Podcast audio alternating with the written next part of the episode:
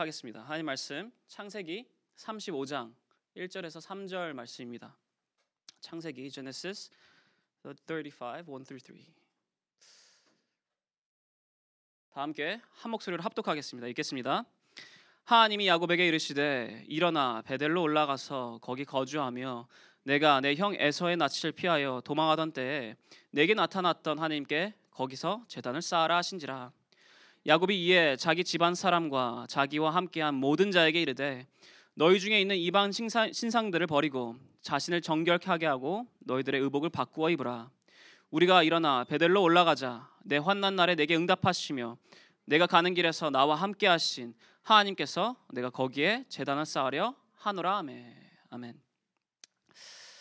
여러분들이 생각하시기에 세상은 넓은 것 같습니까? 아니면 좁은 것 같습니까? 저는 개인적으로 세상이 굉장히 좁다라고 생각합니다. 왜냐? 과학이 발전됨에 따라 굉장히 점점 더 좁아지는 것 같습니다. 그러다 보니 가끔씩 이런 일이 있지 않습니까? 여러분들이 이 고향 땅에서 멀리 떠나와 이 미국이나 혹은 다른 곳에 갔을 때 그럴 때 나도 모르게 예기치 않게 의도치 않게 고등학교에서 친구였던 친구들 중, 중, 중고등학교 때 친구였던 친구들 혹은 과거에 알았던 친구나 가족들을 정말 예상치 못한 곳에서 그리고 새로운 곳에서 만날 때가 있습니다. 그럴 때 우리는 말하잖아요. 세상 참 좁다라고.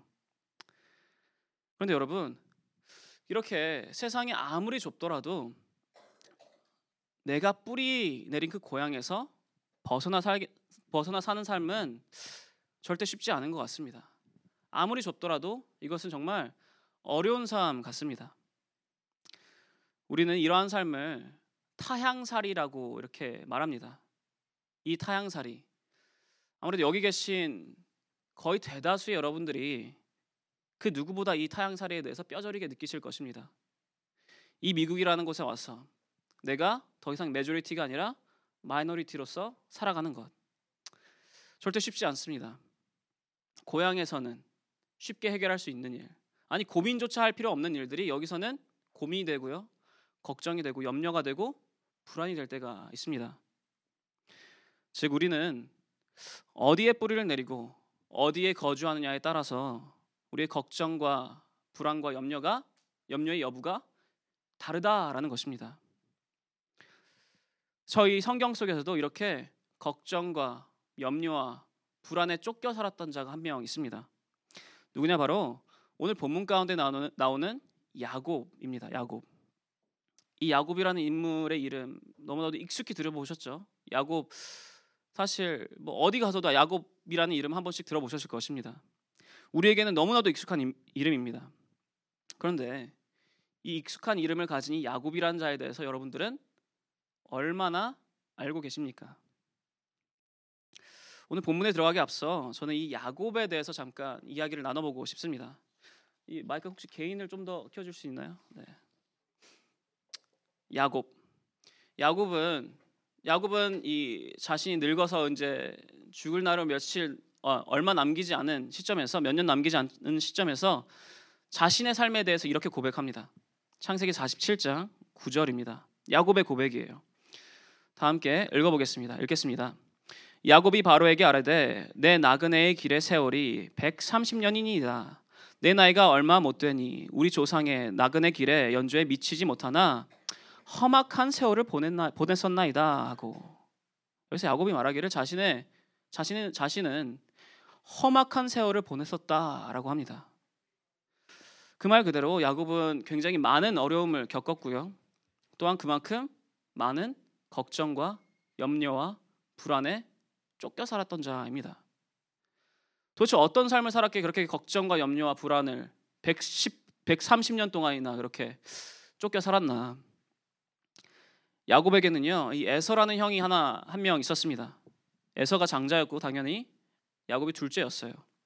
그리고 그 당시 시대에서는 이 가족의 이 장자가 거의 모든 이 권리와 그 거의 모든 축복을 받는 것이 당연한 그런 시대였습니다. 그런데 야곱은 그러한 이 장자의 권리와 축복을 자신이 가지고 싶어 하였어요. 그래서 에서를 속여서 장자의 권리를 빼앗았고요. 또 자신의 아버지를 속여서 장자 에서에게 가야 되는 그 축복을 빼앗아 왔습니다. 그러니 그런 일을 당한 갑자기 눈뜨고 코베인 이 에서는 이 야곱의 형은 어떤 기분이 들겠습니까? 자신의 모든 것을 다 뺏겼는데 당연히 극대노하게 됩니다. 극도로 화가 나게 되어요. 그리고 이것 때문에 야곱은 이 에서를 피해서 고향을 떠나 도망을 치게 됩니다. 그 도망의 길 가운데 야곱은 지독한 너무나도 지독한 걱정, 염려, 불안 그리고 외로움을 겪게 됩니다. 그 어느 곳에서도 야곱을 반겨주지 않고요. 그 때문에 야곱은 어쩔 수 없이 지붕도 없는 땅바닥에서 이 돌을 베개 삼아 잠을 청해야 되는 일까지 생기게 됩니다. 그리고 그곳에서 그렇게 땅바닥을 이불 삼고 돌을 베개 삼아 잤던 그곳에서 야곱은 하나님과 만나게 됩니다. 그 장소가 바로 베델입니다. 베델. 우리가 너무나도 익숙히 들어봤던 베델이라는 곳. 베델이라는 곳. 이 베델에서 이 야곱은 하나님과 만나면서 잠시나마 평안을 얻게 되어요. 그래서 그곳에서 이 베델이라는 곳에서 야곱은 하나님께 서약을 합니다. 약속을 했다라는 거예요. 나중에 주님, 나중에 저를 이 고향 땅으로 안전하게 돌려보내 주신다면 제가 약속하겠습니다. 이 베델, 하나님과 만난 이 베델에 내가 성전을 지을 것이고 이곳에서 내가 11조를 나의 10분의 1을 모두 다 드리겠습니다라고 이렇게 이 약속을 해요. 서약을 합니다. 그리고 이 서약 이후 야곱은 그곳을 떠나 이 외삼촌의 집으로 가게 돼요. 그리고 그곳에서 일을 하게 되고요. 그곳에서 가정을 꾸리게 되고 그리고 그곳에서 재산을 축적하게 됩니다. 거기서 20년이 그 넘는 세월을 20년을 가뿐히 넘는 세월을 그곳에서 그렇게 일하고 가정을 꾸리고 재산을 축적해 나가요. 그러다 어느 순간 아 이제는 고향으로 돌아가야겠다라는 마음을 먹게 됩니다. 그런데 이 돌아가는 길도 쉽지가 않은 거예요. 자신의 외삼촌, 자신이 지금까지 일해 일해 주었던 그 외삼촌 아래서 일하였던 그 외삼촌이 이 야곱과 야곱의 가족들이 떠나지 못하게 막는 거예요. 떠나지 못하게 막고 오히려 이 야곱의 가족들과 재산을 외삼촌이 빼앗으려고 하는 것입니다. 그로 인해서 다시 한 번 더 야곱은 걱정과 염려와 불안에 휩싸이게 되어요. 뭐 거기에 더불어 그렇게 뭐 고향 땅으로 들어간다 치더라도 그 고향 땅에서 지금 누가 기다리고 있습니까? 자신의 모든 권리와 축복을 빼앗았던 지금 극대노하였던 그 에서가 그 고향 땅에서 자신을 기다리고 있습니다. 그래서 야곱은 그 오랜 기간, 오랜 세월 동안 걱정과 염려와 불안이 끊이질 않았어요. 하지만 감사하게도 하나님께서 그러한 야곱을 인도하시고 모든 것이 잘 해결될 수 있도록 도와주십니다. 그로 인해서 이 외삼촌의 일도 잘 해결되고 이 에서 자신의 형 에서와의 일도 잘 해결되게 됩니다.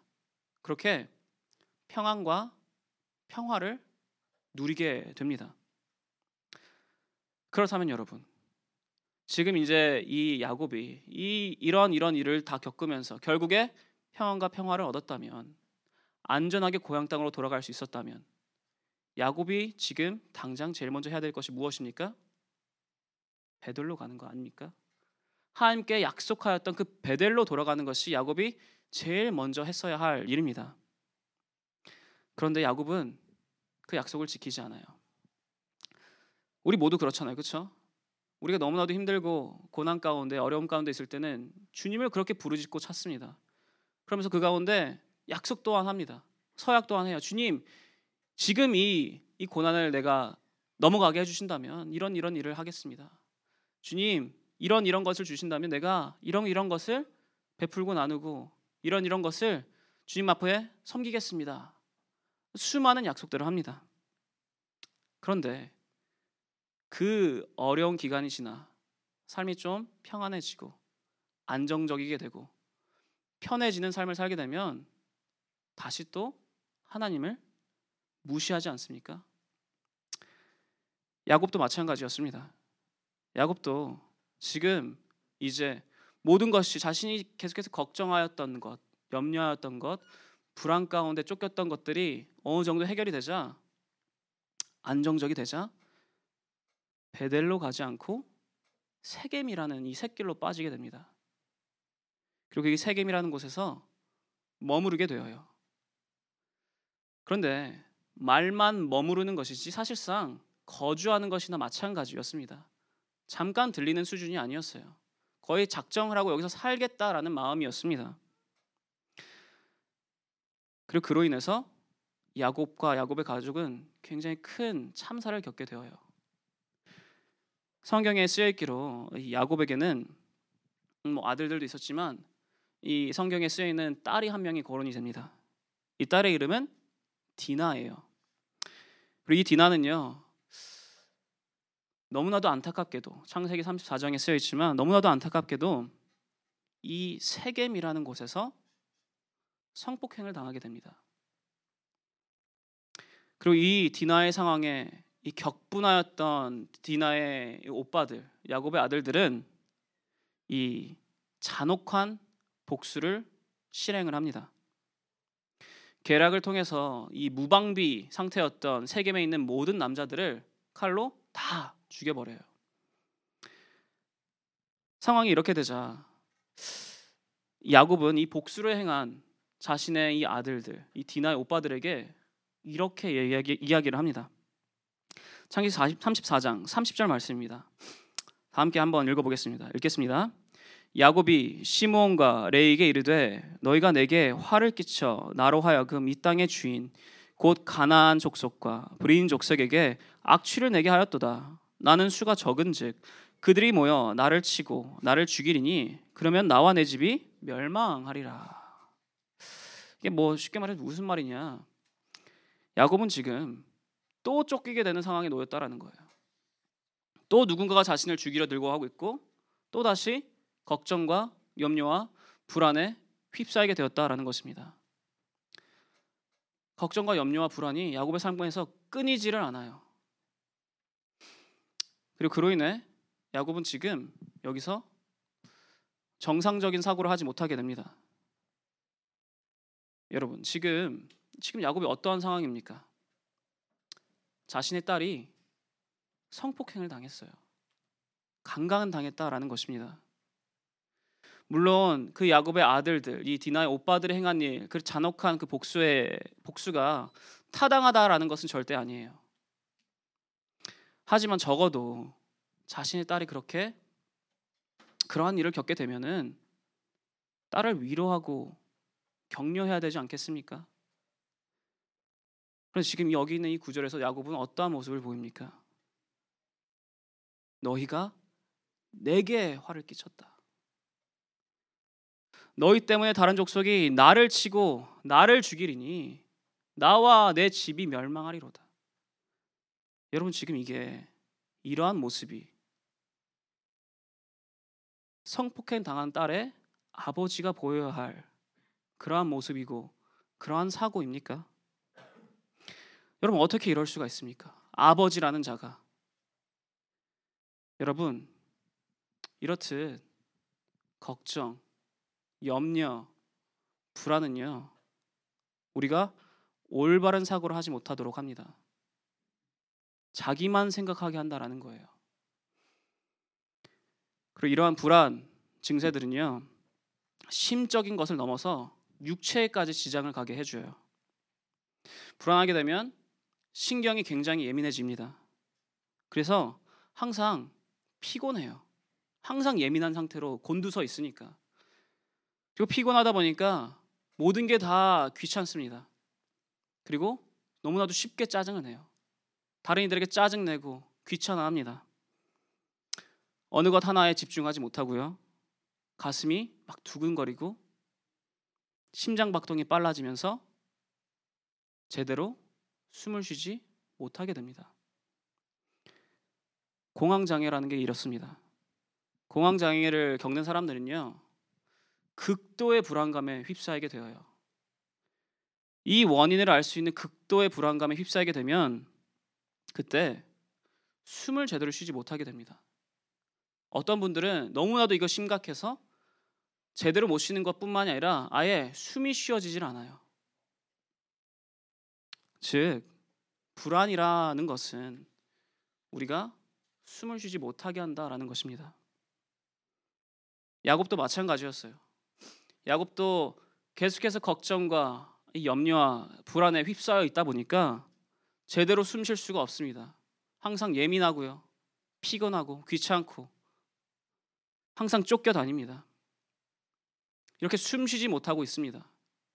그런데 그러한 야곱에게 지금 주님께서 말씀하고 계세요.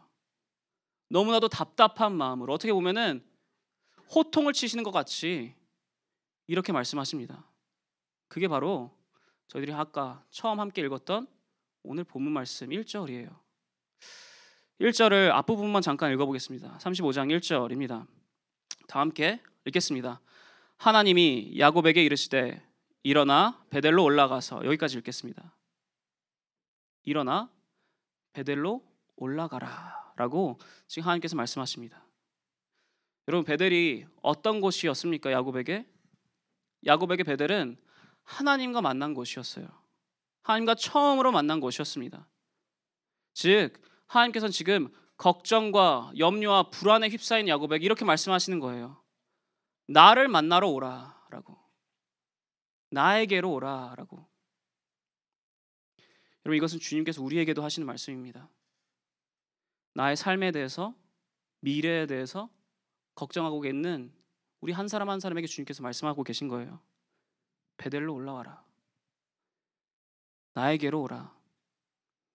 하나님께로부터 벗어나 그 타향에서 그렇게 걱정과 염려와 불안에서 휩싸여 살지 말고 하나님께 오라고 말씀하고 계십니다. 그리고 또한 말씀하세요. 1절 마지막 부분에 뭐라고 써 있냐? 베델에서 재단을 쌓아라 라고 말씀하십니다. 여기서 말하는 재단은 우리가 쉽게 말해서 예배를 의미합니다. 여러분 예배가 어떠한 시간입니까? 그냥 찬양하는 시간이고 노래하는 시간이고 그냥 귀 기울이면 되는 시간입니까? 여러분 예배는 하나님과 만나는 시간이에요. 하나님께 말을 드리는 그 고백을 하는 시간이기도 하고요. 하나님 말씀을 듣는 시간이기도 합니다. 그 어느 때보다 하나님과 깊이 만나고 교제하고 함께 할 수 있는 시간이 바로 예배다라는 거예요. 지금 하나님께서 말씀하시는 겁니다. 불안에 휩싸여서 숨 못 쉬고 있지 말고 재단을 쌓아서 예배를 통해 숨 쉬라고. 맞습니다, 여러분. 예배는 우리에게 숨 쉴 수 있는 공간이고 우리에게 숨 쉴 수 있는 시간입니다. 그렇다 보니까 우리 숨 예배도 그렇잖아요. 우리 숨 예배에서 항상 하는 말이 무엇입니까? 대표적인 문구가 무엇이에요? 혹시 아는 분 계십니까? 숨 아는 분 계시나요? 숨의 네 숨으로 숨 쉬세요. 그렇죠. 숨 예배에서 숨 쉬시다 숨, 숨 쉬시라라는 것입니다. 혹시 모르셨다면 지금 아시면 돼요. 여러분 숨으로 숨 쉬세요. 학교에서 치이고 직장에서 치이고 이리저리 치일 때 이 숨 예배를 통해서 좀더 편히 숨 쉬라라는 것입니다. 이 예배를 통해서 여러분 이 숨 예배를 통해서 숨 쉬고 계십니까? 일상에서 숨 쉬지 못하다가 드디어 이 예배로 나와서 이 숨 예배를 통해 숨 쉬고 계십니까?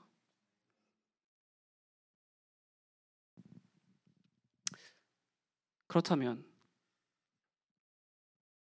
그렇다면 여러분 지금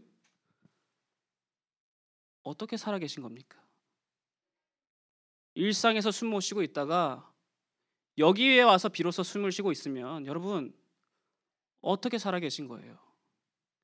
나의 하루 대부분을 일주일의 대부분을 숨 참고 있다가 숨 못 쉬고 있다가 오늘 이 한 시간 아니 뭐 금요일 주일까지 포함해서 다 합해봐야 두세 시간 되는 시간 그 정도 시간만 여러분 숨 쉬고 있다면 여러분 지금 어떻게 살아 계신 거냐고요.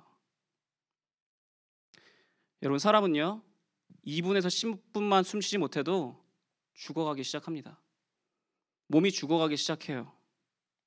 그런데 여러분 일주일이라는 시간 168시간이라는 시간에서 겨우 두세 시간 퍼센티를 줬다면 2%도 안 되는 그 시간 동안 숨 쉬고 있다면 어떻게 살아 계신 거냐고요. 여러분 그 정도면 죽은 거 아닙니까? 2%밖에 숨 쉴 수 없는데 우리가 죽은 것이나 마찬가지 아닙니까? 여러분 이 순예배를 오해하시면 안 됩니다. 여러분 이 순예배는요. 여러분들이 숨 쉴 수 있는 유일한 시간이 아닙니다. 이 순예배는 여러분들이 조금 더 편하게 숨 쉴 수 있는 공간이고 시간이에요. 여러분들이 더 편히 하나님과 만날 수 있도록 준비된 그러한 공간이고 시간이다라는 것입니다. 세상에서 숨 참고 있다가 잠깐 여기 와서 숨 쉬는 공간이, 아니, 공간이 아니다라는 것입니다. 이곳에서 편히 숨 쉬시고 그것으로 힘을 얻어 일상 가운데서도 숨 쉬도록 노력하라라는 것입니다. 일상에서 예배 드리라라는 거예요, 여러분. 여러분의 삶을 예배로 드리라라는 것입니다. 여러분 그래야지만 살 수 있어요. 그래야지만 숨 쉬면서 살 수 있습니다. 여러분 내가 일주일에 두 번, 일주일에 세 번, 뭐 많게는 일주일에 네 번 예배 드린다고 그렇게 자기 위로하지 마세요. 교만하지 마세요. 주님께서 말씀하십니다. 답답해 하시면서 말씀을 하세요. 숨 좀 쉬어라 라고. 베델로 오라고. 여기 1절에도 쓰여 있지 않습니까? 베델로 올라와서 거기 거주하라라고. 잠깐 여기 와서 숨 쉬고 딴 데 가고 잠깐 여기 와서 숨 쉬고 딴 데 가는 게 아니라 여기 와서 거주하라고요. 베델의 의미는 하나님의 집이라는 뜻입니다. 여러분 하나님의 집에 거주하시라고요. 잠깐 들리는 게 아니라 다른 곳에 살다가 다른 곳에 뿌리 내리다가 잠깐 가지만 여기로 뻗치는 것이 아니라 여기서 살라는 말입니다. 타양살이 하지 말고 우리의 고향 땅에서 주님의 집에서 뿌리 내리고 그렇게 숨쉬라고 말씀하십니다. 야곱은요 이 주님의 이 호통에 순종합니다. 그래서 세겜 땅에서 우상 숭배로 여기던 것들, 그러한 신상들, 그러한 이 잘못된 것들을 다 뒤로 묻어버리고 베델로 가족과 모두가 함께 떠나게 됩니다. 그러자 여러분 어떻게 됐는지 아십니까? 그 걱정과 불안과 염려 속에서 누가 언제 이 나를 공격할지 모르는 그 상황 속에서 주님만을 믿고 주님께로 나아갈 때 어떻게 되는지 아십니까? 창세기 35장 5절 말씀입니다. 세 번역 말씀이에요. 쉬운 버전으로 가져왔습니다. 35장 5절 다 함께 읽어보겠습니다. 읽겠습니다. 그런 다음에 그들은 길을 떠났다. 하나님이 사방에 있는 모든 성읍 사람을 두려워 떨게 하셨으므로 아무도 야곱의 아들들을 추격하지 못하였다. 아멘. 아무도 감히 야곱을 추격하지 못하였습니다. 야곱을 공격하려 했던, 하려 했던 그 모든 부족들이 그 모든 불안들이요 감히 야곱에게 가까이 하지 못하였다라는 것입니다. 사랑하는 순예배 여러분, 여러분들의 삶이 절대 쉽지 않다는 것을 너무나도 잘 알고 있습니다. 뭐 이리 치이고 저리 치이고 수많은 곳에서 공격당하고 계신다는 것 너무나도 잘 알고 있어요. 그리고 그로 인해서 걱정, 염려가 생기고 그로 인해서 불안에 휩싸일 때가 있다라는 거 너무나도 잘 알고 있습니다. 그렇기 때문에 제가 몇 번 여러분들이 말씀드렸지만 그렇기 때문에 제가 감히 걱정하지 마세요라고 하기가 쉽지 않습니다. 그렇기 때문에 감히 여러분들에게 여러분 불안해하지 마세요라고 하기가 쉽지 않습니다. 왜냐? 저도 알고 있기 때문입니다. 걱정하지 말라고 걱정이 안 되는 게 아니고 불안해하지 말라고 내 마음대로 불안해하지 않을 수 있는 것이 아니다라는 것을 제가 너무나도 잘 알고 있습니다. 경험으로 너무나도 잘 알고 있어요. 그렇게 여러분들에게 지금 말씀드립니다. 여러분 베델로 올라가시기 바래요. 하나님께로 나아가시기 바랍니다. 그리고 그곳에서 예배 드리시기 바래요. 그렇게 여러분 숨 쉬시기 바랍니다. 불안에 휩싸여 숨못 쉬고 있지 말고 주님 안에서 그 안에 거주하여 평안히 숨쉬기 바래요. 그렇게 살아가시길 바랍니다. 주님께서 여러분들에게 계속 말씀하세요. 나에게로 오라. 내 안에 거주하라. 그리고 재단을 쌓아라. 그렇게 숨 쉬어라라고. 여러분 이번 학기 숨 예배는 오늘로 마지막입니다. 그렇다 여러분 당분간 이 몇 개월간 이제 숨 예배가 없다고 숨 참고 계시지 마시기 바랍니다. 오히려 지금 이 순간 여러분 좀 더 편히 쉴 수 있는 좀 더 편히 숨 쉴 수 있는 이곳 이 시간을 사용하여 여러분 힘을 얻으시기 바래요.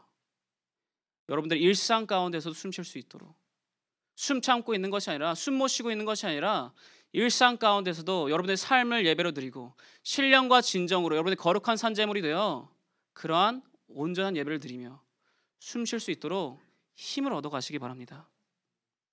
그렇게 숨 예배서 숨 예배에서만이 아니라 우리의 삶으로 끊임없이 숨 쉬시는 그런 모든 여러분 되시길 주님 안에서 살아 숨쉬는 여러분 되시기를 축원 합니다. 저희 다 함께 기도하겠습니다.